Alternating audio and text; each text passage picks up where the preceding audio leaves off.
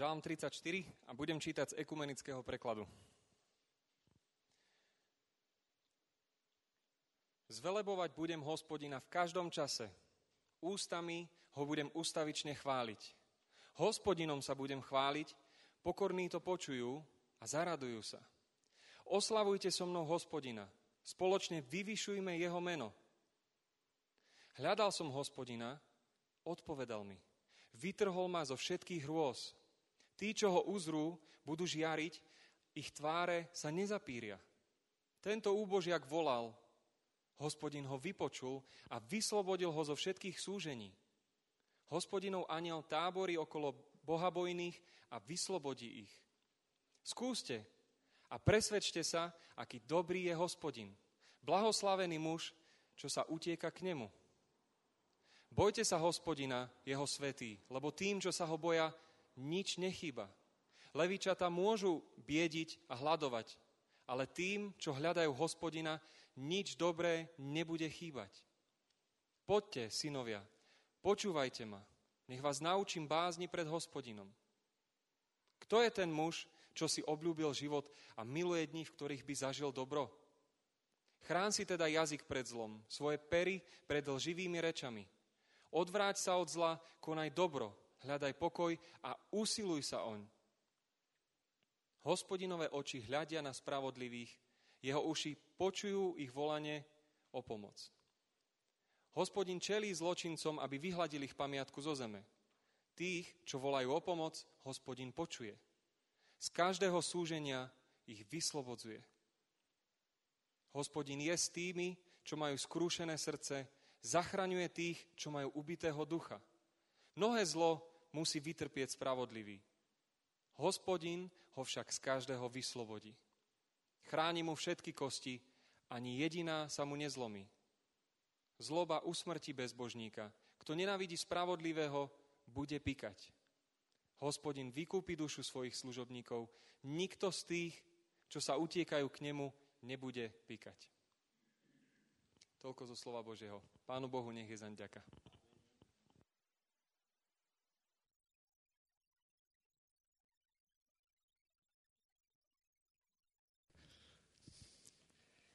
Záver školského roku zvyčajne býva veľmi radosný pre mnohých, ktorí školu ukončili. A pokiaľ sú malé deti, býva aj smutný, pretože rodičia zvyčajne sú bezradní a nevedia, čo budú robiť s deťmi dva mesiace. A je to dôvod preto, aby sme jednak sa modlili za tie deti, ktoré budú bezprizorné pobehovať po sídliskách, vy, ktorí bývate či na vlkoch alebo na hájku. Viete, že ako to vyzerá v lete, že tie deti sú tam naozaj dva mesiace a nemajú čo robiť. A je to možno, že aj výzva pre církev premýšľať, či by nestálo za to neurobiť nejaký program pre tie deti, ktoré tam sú. A zároveň je to aj dôvod pre modlitby, aby tie prázdniny neboli dôvodom, neboli časom, kedy sa deti spustia, kedy sa stretnú so zlom, ktoré ich strhne eh, niekam, kde si to nikto nepraje. Ani my, ani rodičia, ani živý Boh. Poďme, dnešný, eh, poďme sa pozrieť do dnešného textu a eh, poďme premýšľať a rozímať nad Božím slovom, ktoré sme práve počuli. Dáte mi asi zapravdu, že je dnes veľmi ťažké presvedčiť človeka, aby uveril čomukoľvek. Prečo je to tak? Prečo je to tak, že keď chceme pozvať ľudí na nejakú akciu, Chceme im ponúknuť knihu, dobrú knihu. Chceme ich zavolať na letné tábory.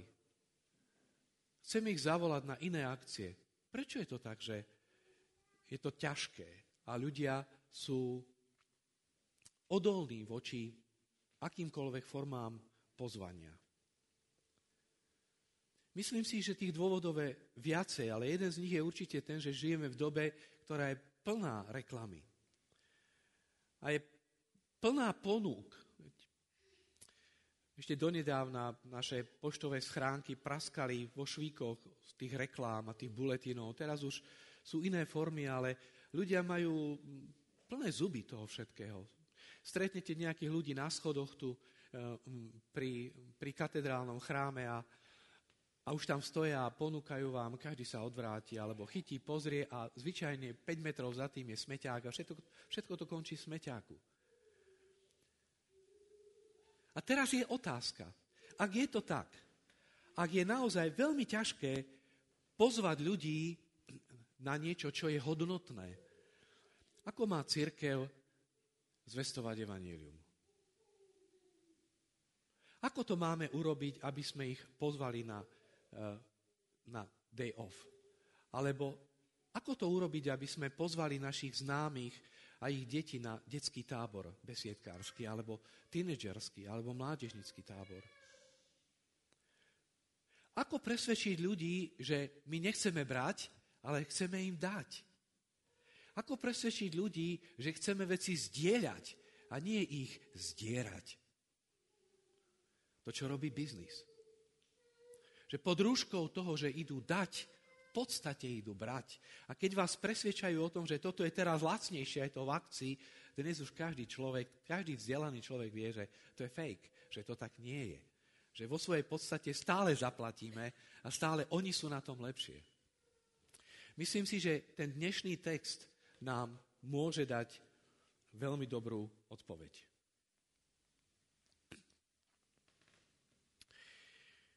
Dávid v prvých veršoch otvára svoj privátny život.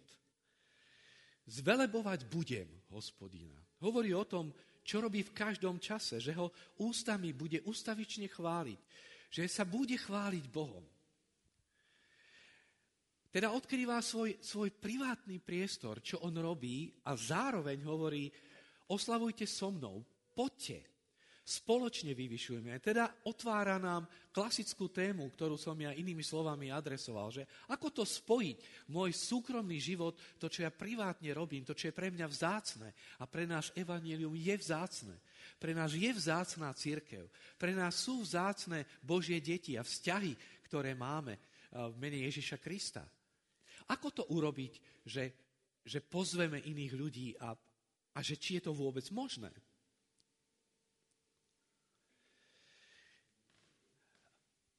Ten ďalší text nám otvára jeho osobný príbeh. A tým sa dostávame k jednej veľkej téme a to je sila osobného príbehu. Zdá sa, že aj v dnešnom digitálnom prostredí, kde, kde tých informácií je naozaj veľa a kde vynikajúcich reklám a marketingových techník sú v podstate privedené k dokonalosti, tak nezostáva nám nič iné, len sa vrátiť k tomu starému Eh, spôsobu, ktorým robila církev evangelizáciu vždy a Izrael detto.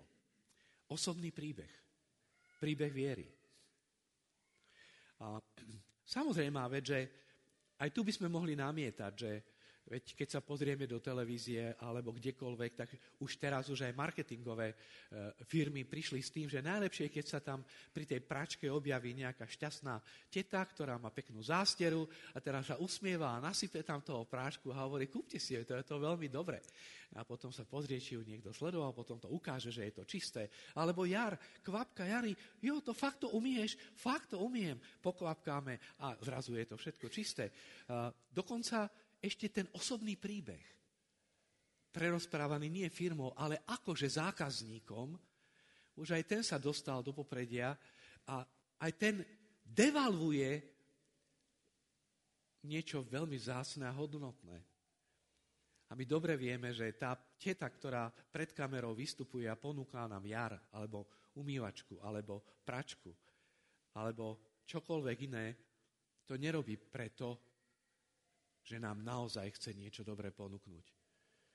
Ale len čo do, natočia ten snímok, čakajú šek a dostane odmenu. Mali sme kolegu, ktorý, teologa, kazateľa, ktorý sa dostal do reklamného šotu. A všetci sme ho pozerali predčasom, ako mal ruk, ruksak, pretože Telekom, alebo neviem, ktorá spoločnosť vtedy, uh, vtedy točila taký film, že všetci sa trasú pozerám, však ja ho poznám. Však to je kazateľ církvy Vratskej. A bol v televízii a všetci sa trasú. A hovorím, počúvaj, akože uh, koľko ti dali? A že dobre zaplatili. Ja mu nevytýkam, že si zarobil. To je úplne v poriadku. Len ten, to moje myšlienkové smerovanie je inde. Keďže už aj táto vec je zbankrotovaná, alebo teda nie zbankrotovaná, ale vyprázdnená, zdevalvovaná, že, že človek, ktorý sám stojí a rozpráva nejaký príbeh, tak aj, aj ten už nemá hodnotu, validitu. Akú máme šancu? Čo máme robiť? Akým spôsobom máme robiť, alebo nemáme robiť nič? Zostaneme zavretí tu a budeme čakať, či Pán Boh niekoho pošle? Alebo naozaj ten mandát, chodte do celého sveta a čínte mi učeníkmi, ten stále platí? Ako Ježíš to vtedy nevedel, čo sa udeje v roku 2018?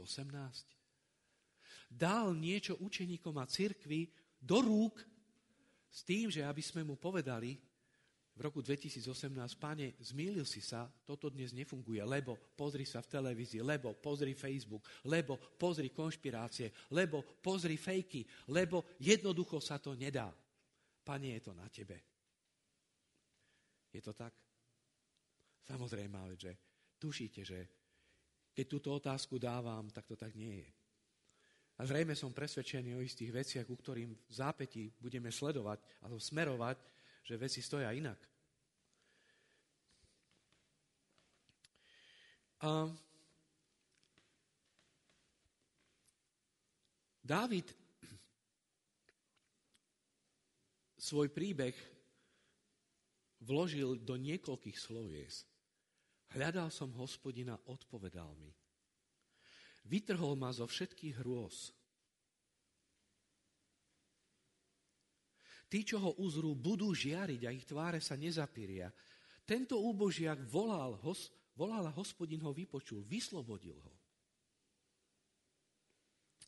Všimnite si, že Dávid nepoužíva citácie slávnych, Dávid sa neodvoláva ani na C.S. Lewisa, ani na Tolkiena, ani na Eliota. Dávid sa neodvoláva ani na Einsteina, no vtedy samozrejme, ale Einstein nežil ani Eliot, ale, ale dnes, dnes mnohokrát to vidíme aj v médiách, že církev alebo veriaci ľudia sa skrývajú za osobnosti nejakých slávnych. A chcú dopriať váhu tomu, čo chcú povedať, že pozrite sa, aj C.S. Lewis to povedal, aj Tolkien to povedal, aj iní to hovoria. Mali by ste sa nad tým zamyslieť, lebo aj veľký C.S. Lewis to povedal. Aj veľký Tolkien to hovorí pánovi prsteňov. Nič také. Nič také. On, on nehovorí o štyroch duchovných zákonoch. On neotvára nejaké teologické koncepty špičkových mysliteľov a, svojej doby. On jednoducho hovorí, bol som v ťažkostiach, ale Boh mi pomohol. Teda ide s tým, ide úplne s prvoplánovou osobnou skúsenosťou. A to znamená, že prichádzaš ochotou sa obnažiť. Prečo? No lebo keď poviete, že bol som v ťažkostiach a Boh mi pomohol, je úplne prirodzená otázka, ktorá musí, sme, musí nasledovať. Aká? Na strane poslucháčov. Keď niekto povie, bol som v ťažkostiach, čo očakávame od okolia?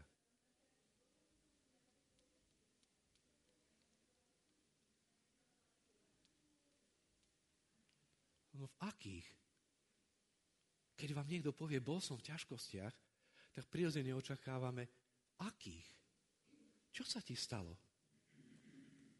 A Boh mi pomohol. Fakt? Ako? A Boh mi odpovedal.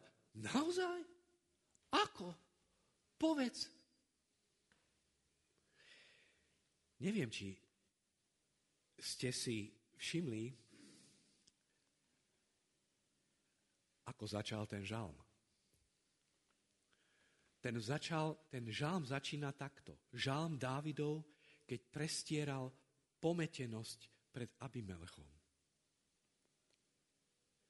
Keby sme sa Dávida spýtali, Dávid, povedz, v akom srabe si bol. Dávid by mal o čom hovoriť. Máme o tom napísané v prvej knihe Samuelove 21.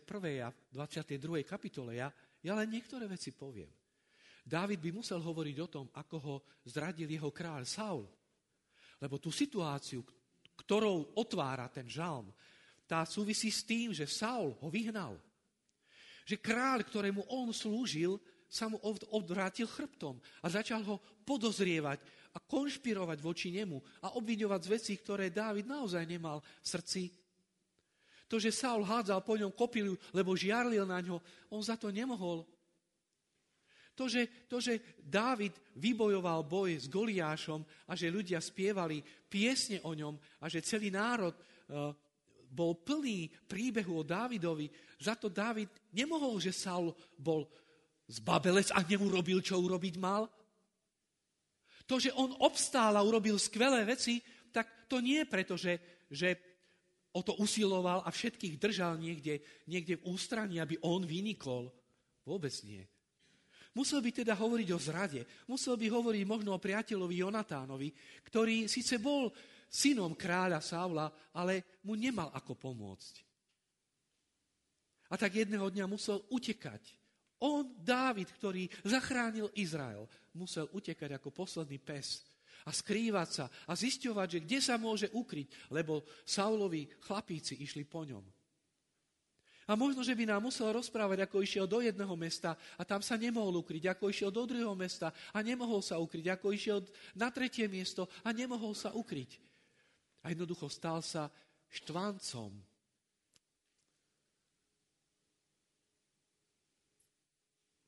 A určite by nám musel povedať ten kritický bod, o ktorom je ten žalm. Totiž, že v jednej chvíli ho zajali a priviedli ho do mesta Gát. Lenže kráľom Gátu bol jeden zúrivý človek. A ešte by sme museli povedať jednu vec. Keď Dávid na, tom, na tej únikovej ceste, keď utekal od Saula, a zbojoval o prežitie, prišiel do, k jednému kňazovi, od ktorého si vypýtal chleby, aby mal čo jesť. A ten, ten kňaz tam mal jedného služobníka, ktorý mu povedal, Dávid, však nemôžeš takto s holými rukami ísť do divočiny. Tu máš meč. Aký meč? Goliášov. Dali Goliášov meč Dávidovi. Dávid ten meč dobre poznal, však on ho vybojoval. On keď, on keď zrazil Goliáša tými kameňmi a Goliáš padol, zobral jeho meč, Goliášov meč a odťal mu hlavu. A potom ten meč odozdal kňazovi. Pár rokov ho nevidel. A teraz dostal do rúk Goliášov meč. Goliáš pochádzal z mesta Gát a chlapci z Gáta zajali Davida. A predviedli ho pred kráľa Gáta s Goliášovým mečom. Chápete? Úplne odkrytý, obnažený, prezradený na istú smrť. Konečne majú chlapika, ktorý stial ich najlepšieho bojovníka, ich najlepšieho bodyguarda. Majú ho tam na kolenách. Čo sa nestalo? Dávid sa rozhodol, že zahrá blázna. Začal slintať, začal peniť. Inak na tých obrázkoch máte historický výjav toho, ako Dávid preberá meč, respektíve odozdáva meč, tuto vľavo dole a tu vpravo hore je taký výjav z toho, keď Dávid mal byť predvedený pre toho kráľa Gáta, tak sa zahral jedno nechutné divadlo. Začal slintať, peniť, možno sa triasol a jednoducho zahral debila, zahral pometeného, zahral a, blázna. Poviete si, že to je, že to není, že to že to je nepravdepodobné. Viete, čo je to veľmi pravdepodobné? Ja som bol tretiak na gymnázium, keď som sa ocitol v Košiciach ráno o štvrtej v, istej, v istých životných okolnostiach a išiel som pešo mestom. Košic, Košicami úplne prázdne, len ovracané ulice pri krčmách a zrazu vidiem na takú, zahol som na jednu takú uličku a oproti mne išlo asi 20 cigáňov. A mali, mali rojnicu urobenú. Takto išli od steny po stenu, jeden vedľa druhého a čistili ulicu. A keď som ich zbadal, hovorím, to je koniec. Akože domlátiame ako sirotu. Akože, dobre, ako jedne, s jedným, s, dvom, s dvomi prečo nie, to som si schopný rozdať, ale 20 je predsa len môc a ja nie som, nemám červený nožík a nie som uh, ani Sylvester Stallone, uh, nie som bojovník. V zlomku sekundy som musel urobiť rozhodnutie a to rozhodnutie bolo veľmi rýchle. Zahral som opitého. Ale riadne opitého. A viete, že keď už dojde na to, my divadlo vieme zahrať. A zahral som to zrejme tak úspešne, že tí chlapci mi chceli pomôcť. A mali hlboký súcit a povedali, kamo, ako dnes si to dal veľa. Akože potrebuje, že... Chodte, chodte, chodte, chodte. Triasol som sa jak osika. Oni prešli, ešte mali nejaké komentáre o tom, ale ukázali sa z nich veľmi dobrí priatelia. A preto aj možno hovoríme na Slovensku, že kamaráti z mokrej štvrte. Komunita. Komunita, ktorá si vie pomôcť. A našťastie mi nedali fúknúť, pretože tedy by ma boli odhalili, ale ja Davidovi úplne rozumiem, že niekedy, niekedy je to možné. Dokonca v spoločenských rozhovoroch to možno, že niektorí z vás aj robíte, že sa tvárite, že neviete, že to fakt, naozaj, a to neviem, ja som nebol, a sledujete, ako reaguje okolie. Dávid sa dostal do podobnej, do podobnej situácie a predstieral, že sa zbláznil. A urobil to tak dobre, že ten kráľ povedal, čo ste mi tu doviedli, tohto blázna, a pošlite ho preč. A vlastne, keď ho poslali preč a keď prežil vyslobodenie z, tohto, z tejto istej smrti, vtedy napísal tento žálm. Ten žálm sa zrodil priamo uprostred veľmi dramatických okolností jeho života. Samozrejme, že sa tu vynára niekoľko otázok. Je to etické, aby Boží muž klamal?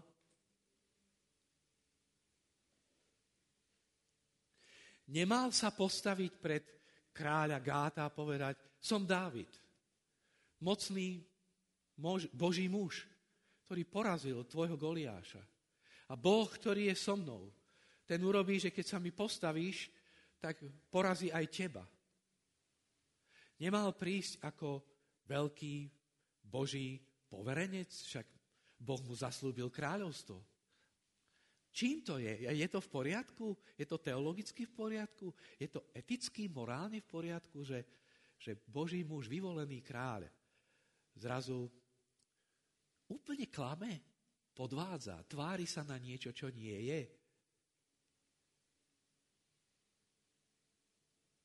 Viete, niekedy aj medzi kresťanmi sú veľmi naivné predstavy o tom, ako čeliť zlu. A keď čelíme otvorenému zlu, a to bol aj problém prvých kresťanov, pretože ich, ich keď stínali a, a z fleku, keď, keď v tom Ríme boli prenasledovaní a mali vyznať buď cisára za pána, alebo Krista za pána, tak mnohí stínali rovno tam. Odviedli pár metrov a kaluš krvi. A vtedy niektorí zradili, nedali to. Psychicky to nedali.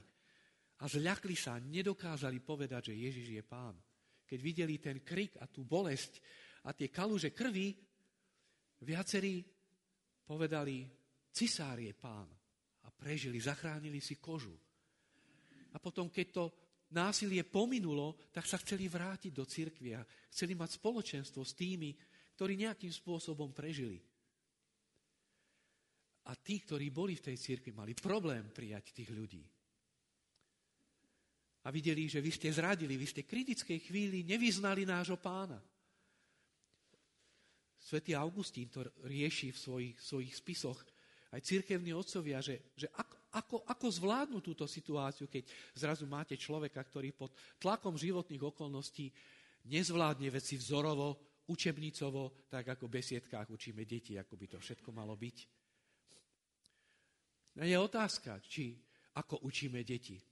A je otázka, ako učíme tínedžerov. Či im hovoríme pravdivé veci o živote, aké sú, alebo či im zamlčujeme vážne skutočnosti, ako život beží, a držíme ich v nejakom inkubátore teológie alebo kresťanstva, potom detská výjdu na školu, zbadajú, že ale to tak nefunguje. To funguje úplne inak. A tak chvíľu balansujú medzi týmito vecami, čo sa deje v zbore a čo ich učia rodičia a tak poslúchajú, tvária sa, ale idú do sveta, idú do spoločnosti, idú do firmy, idú do školy, kde to funguje úplne inak. A tam žijú úplne inak. A niekedy balansujú Niekedy to zvládnu, niekedy to nezvládnu zo zboru odídu, od Boha odídu, z cirkvy odídu, lebo sa to ukazuje, že to nie je relevantné realite života. A ja sa obávam, že mnohokrát majú pravdu. Dávid nás tu konfrontuje s jedným vážnym, s jednou vážnou otázkou. Ako čeliť brutálnemu zlu? Ako čeliť tomu, keď niekto vám ide po krku? Robil dobre Schindler, keď uplácal, uh, uplácal nemeckých oficierov, aby vykúpil Židov z istej smrti? O chvíľu pôjde brat kazateľ na triznu. Je to dobrá otázka, ktorá je relevantná dnešnému dňu. A my poznáme ten príbeh, že keď už sa mu minuli všetky peniaze, a nielen on, aj iní, ktorí vykupovali od skorumpovaných nacistov, vykupovali Židov, tak požiadal bratislavský rabín newyorského kolegu, aby poslal veľa, veľa love, veľa dolárov. A on sa, ten newyorský kolega mu píše do Bratislavy, že a na čo potrebuješ toľké peniaze? A on mu hovorí, potrebujem vykúpiť Židov, potrebujem na úplatky Nemcov, aby, aby, aby, aby som ich vykúpil. Viete, aká bola odpoveď z New Yorku? My na úplatky peniaze nedáme.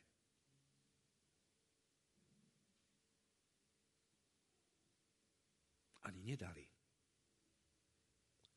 A potom, keď sa hrôzy vojny prevalili a keď to celé sa zverejnilo, bolo obrovské pozdvíženie medzi uh, uh, synagogami v Spojených štátoch amerických a zvlášť teda v New Yorku, kde ich je veľa. Obrovské pozdvíženie. A potom otvorili peňaženky a veľké peniaze išli na vybudovanie Izraela, na armádu, na všetky veci vlastne mali formy pokáňa, potom obrovské púte a dodnes akože z tých, z tých newyorských komunít idú obrovské peniaze a veľ, veľmi silná, silná politická lobby v prospech štátu Izrael. Aké si vykúpenie vín a ak, ak, aký, akýsi, akýsi princíp spravodlivosti, pretože oni, oni zlyhali. A odpoveď bolo, peniaze majú byť košer spôsobom využití. A ešte aj citovali písmo. My vieme, že v príslovi je napísané, že, že dar krivý súd. Inými slovami, že keď niekomu dáš bombonieru alebo fľašu slivovice alebo niekomu vopred dáš niečo, nejakú obálku s peniazmi, tak to krivý súd. Je to pravda? Je to pravda. Peniaze krivia súd. Ale je niečo iné, keď ja potrebujem, aby som predbehol niekoho v rade, aby mi opravili auto skôr, aj niečo iné, keď ide o život človeka. A etika úcty k životu stavia život na najvyššiu pozíciu. Ak ide o vážne veci a, a my musíme ako Boží ľud rozlišovať, či sú veci, do akej miery sú vážne, o čo bojujeme. Lebo podľa toho potom volíme aj spôsob, akým to urobíme. Podľa toho volíme aj, aj kroky, ktoré urobíme. Samozrejme, že ak by bol Pán Boh ukázal Davidovi a bol by sa mu zjavil v sne a bol by povedal, amen, amen ti hovorím, budeš stáť pred kráľom Gátu a povieš, ako Mojžiš povedal faraónovi, prepusti môj ľud a budeš stáť rovno a budem s tebou. Píšme si, že keby takto bol hospodin jednal s Davidom, David nebude robiť zo seba blázna, nebude slintať a pretvarovať sa, že má epilepsiu.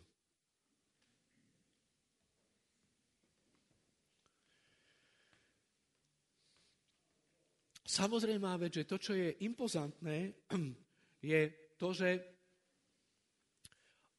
Dávid v zápetí, keď otvára svoj osobný príbeh, prichádza s tým úžasným pozvaním, ktoré my častokrát vyslovujeme pri eucharistickej slávnosti, keď tu ideme a stolujeme, keď, keď povieme okúste a vyste, alebo ochutnajte a vyste, skúste a, a, a zažite, že dobrý je hospodin. Blahoslavený je ten, ktorý sa k Bohu utieka. Samozrejme vec, že je impozantné, že Dávid to víťazstvo nepripisuje svojej diplomácii. Keď sa to mne stalo v Košiciach, v tom čase ja som nebol kresťan. Bol som tretiak na gymnáziu. Ja som uveril až v prvom ročníku na vysokej škole. A keby sa vám, keď som potom rozprával ten príbeh pri táborákoch, tak som v podstate ten príbeh rozprával s tým, že aký som genius. A ako som to skvele vymyslel, ako zlomku sekundy som tých 20 cigáňov obalamutil. Ja si nepamätám, že by som bol v tom čase interpretoval svoju skúsenosť z Košíc, z Košíc tak, že Boh ma zachránil. Nikdy som nedal slávu Bohu, až za kedy som neuveril. Potom, keď som uveril, potom, keď mi Pán Boh otvoril oči, potom som videl, že aj v tých Košiciach bol pri mne. A že to nebolo preto, že ja som zahral to divadlo perfektne. Bol to jeho duch, ktorý, ktorý dal a upokojil myšlienky tých 20 cigáňov, ktorí jednoducho mi to zožrali. On pokojne mohol dať svoje ruky preč. Pokojne hoci ktorý z tých romákov mohol vidieť, pozri, gadžot, podajme si ho. A je jedno, či je opitý alebo není opitý. Vidíte, čo sa deje v mestách, že zrazia chlapa jednou pesťou na zem, už je na zemi, už je bezbranný, aj tak ho dokopú. Už sa nebráni, už je ticho. Ešte ho facká na zemi. Už nedýchá v podstate, alebo je v kome. To není tak, že keď je už niekto bezbranný, tak máme nejaký súcit, nejakú dôstojnosť, že hej, už stačí. Videli sme to na volejbale, vidíme túto zlobu kdekoľvek. Medzi kresťanmi nastúpi silné mužstvo z mesta A proti mestu B, vyhráva 21-0. 21-0. Tí druhí sa nechytajú absolútne. A tomu mestu A to nedojde, že majú veľmi slabého súpera, že dáme nejako veľkoryso, zvolníme tempo, dáme slabšie podanie. Absolútne zvalcujú. A sme na kresťanskej konferencii. A keď toto sa deje medzi kresťanmi, čo sa bude diať medzi nekresťanmi? Nemáme cit, my nemáme mieru. Prečo tí Rómovia mali mať mieru voči mne a nemali ju? Ja viem, že Boh tam bol.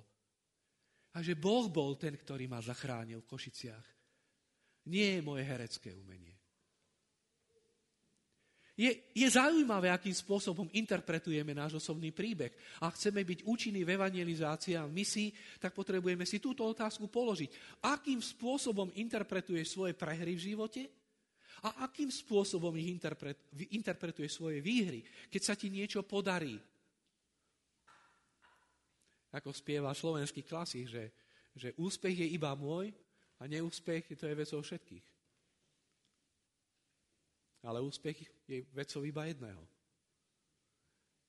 Takže David, David nás tu učí neskutočné veci, že keď rozprávaš svoj osobný príbeh a chceš naozaj pomôcť ľuďom, tak buď pravdivý a interpretuj ho z tej Božej perspektívy.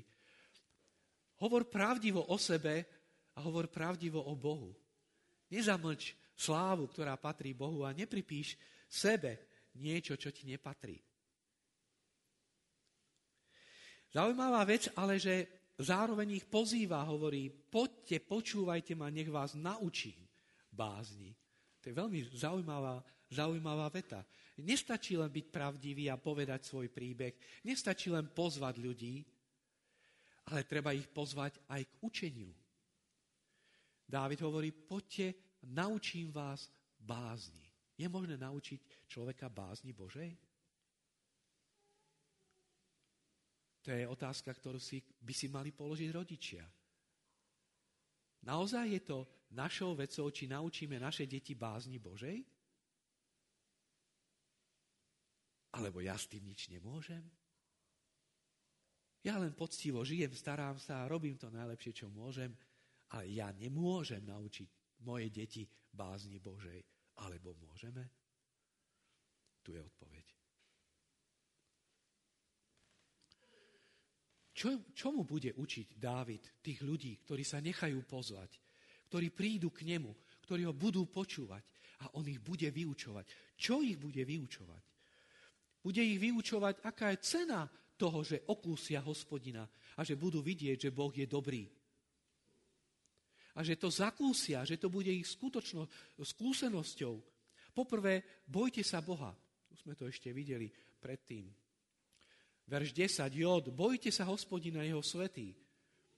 Lebo tým, ktorí sa ho boja, nič nechýba. Jedna z prvých vecí je mať rešpekt, mať, mať bázeň, mať rešpekt, mať istý, istý, istý strach pred Bohom. Človek, ktorý sa stále posmieva z Boha, ktorý stále ho ponižuje a robí si z neho srandu, takýto človek nebude mať uši ochotné počuť. Jemu môžete rozprávať osobný príbeh, koľko len chcete. Ten človek nebude počuť. To je strata času, to je úplne zbytočné. Keď narazíte na niekoho, kto si robí srandu z Boha, z Božích vecí, tak potrebujete len jedno, modliť sa a pôstiť. Akýkoľvek príbeh je zbytočný.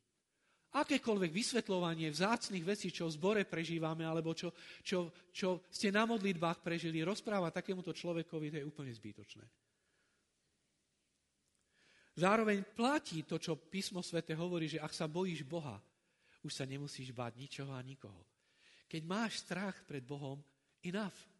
Máš všetko, čo potrebuješ. Už iný strach nepotrebuješ. Pred nikým, pred satanom, pred démonmi, pred zlými ľuďmi už nepotrebujete sa báť.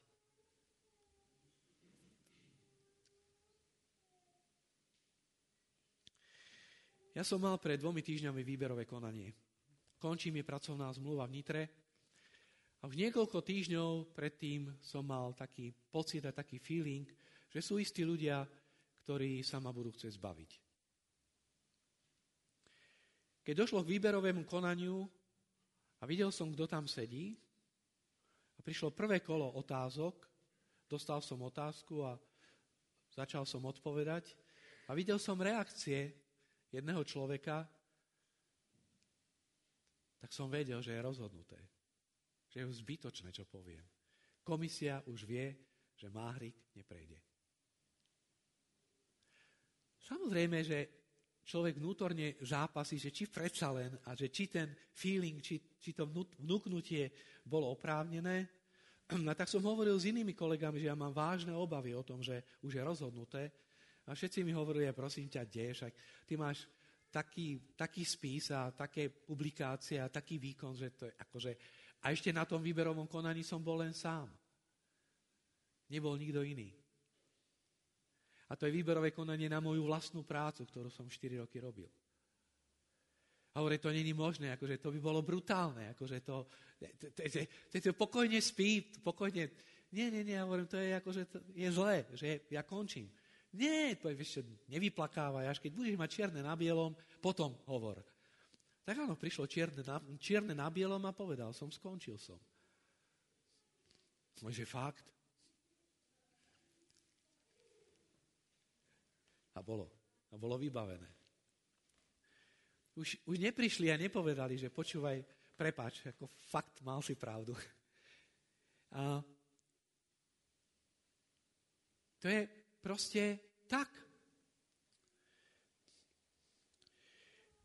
To, čo je ale dôležité, je to, že už keď som šiel na to výberové konanie a pozrel som sa tvárou tvár do komisie, tak som mal pokoj, lebo už som vedel výsledok.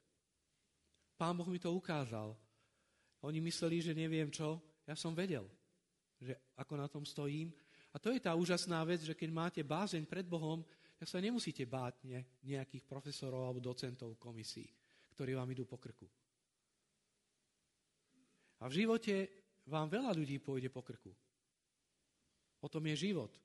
O tom potrebujeme hovoriť aj na besiedke s deťmi.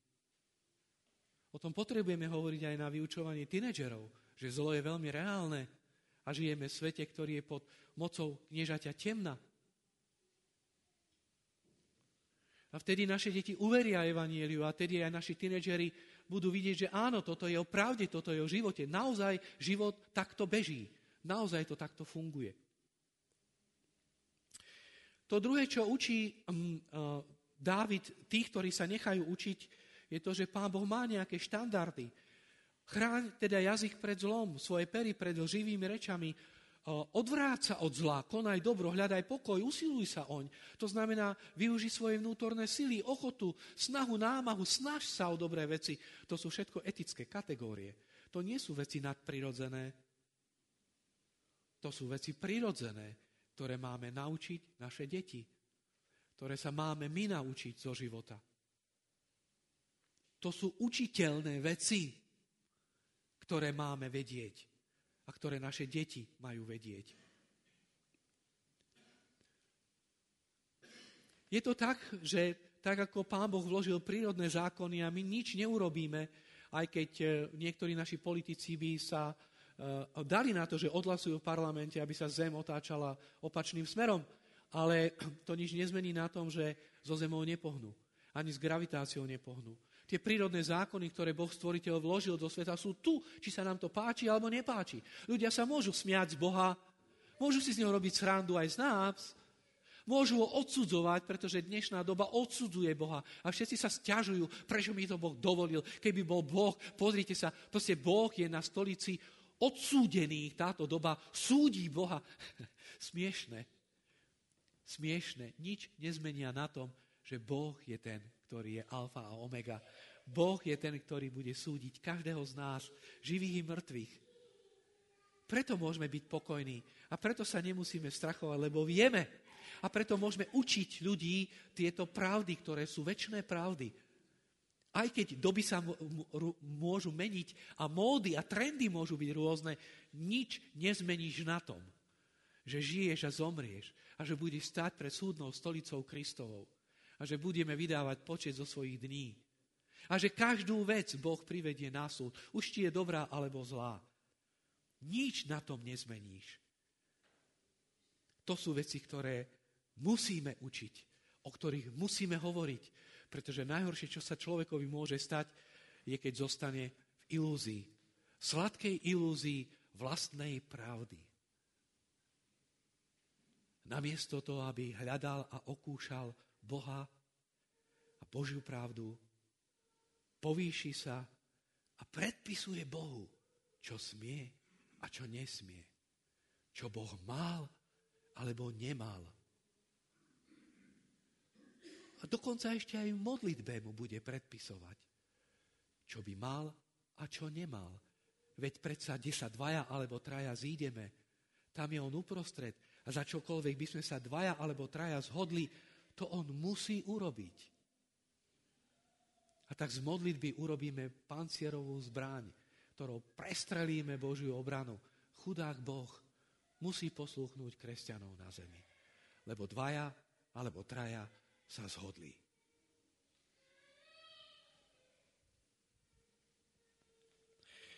Čo povedať záverom? Skúste a presvedčte sa, aký dobrý je pán. Blahoslavený, kto sa utieka k nemu. Kresťanstvo je jeden celoživotný experiment. Kresťanstvo je náboženstvo skúsenosti. To nie je náboženstvo intelektu, to nie je náboženstvo sociálneho experimentu. Církev nie je sociálny klub a nesmie byť. Církev nie je akadémia, kde zaznievajú mega, super, dobré myšlienkové koncepty. Je pravdou to, že zdravá církev má vynikajúce sociálne vzťahy. Je pravdou to, že tam, kde církev je ukotvená v písme, má špičkovú intelektuálnu úroveň. Desaťkrát vyššiu ako svet. To je pravda. Ale to nie je to, čo tvorí církev. To, čo tvorí církev, je živý Boh prítomný medzi nami, ktorého zakúšame. O ktorom vieš povedať. Keby sa ťa niekto spýtal, ako ti pomohol, tak nezačneš hapkať, e, vieš, no, no, bolo to, vieš veľmi konkrétne povedať. tak ako ja viem povedať, ako mi pomohol. On mi dávno predtým povedal, že ja v nitre končím. Pre mňa to nebolo prekvapením. To vám potvrdí aj moja manželka. To nebol šok. Ja som sa nepodlomil do kolien, že prišiel som o zamestnanie. Ja som to vedel. My potrebujeme osobné príbehy veľmi konkrétne povedať. A vtedy máme reálnu šancu, že ľudia budú počuť. Prečo? Ľudia chcú mať pomoc. Ľudia majú hlboké otázky v živote a chcú mať odpovede. Nemáme nič viac, ako povedať s Dávidom. Skúste, presvedčte sa, že Boh je živý, že odpovedá na modlitby, ako maminka povedala – Pôstila sa, modlila sa. A Pán Boh sa oslávil. Veľmi konkrétna vec. Amen.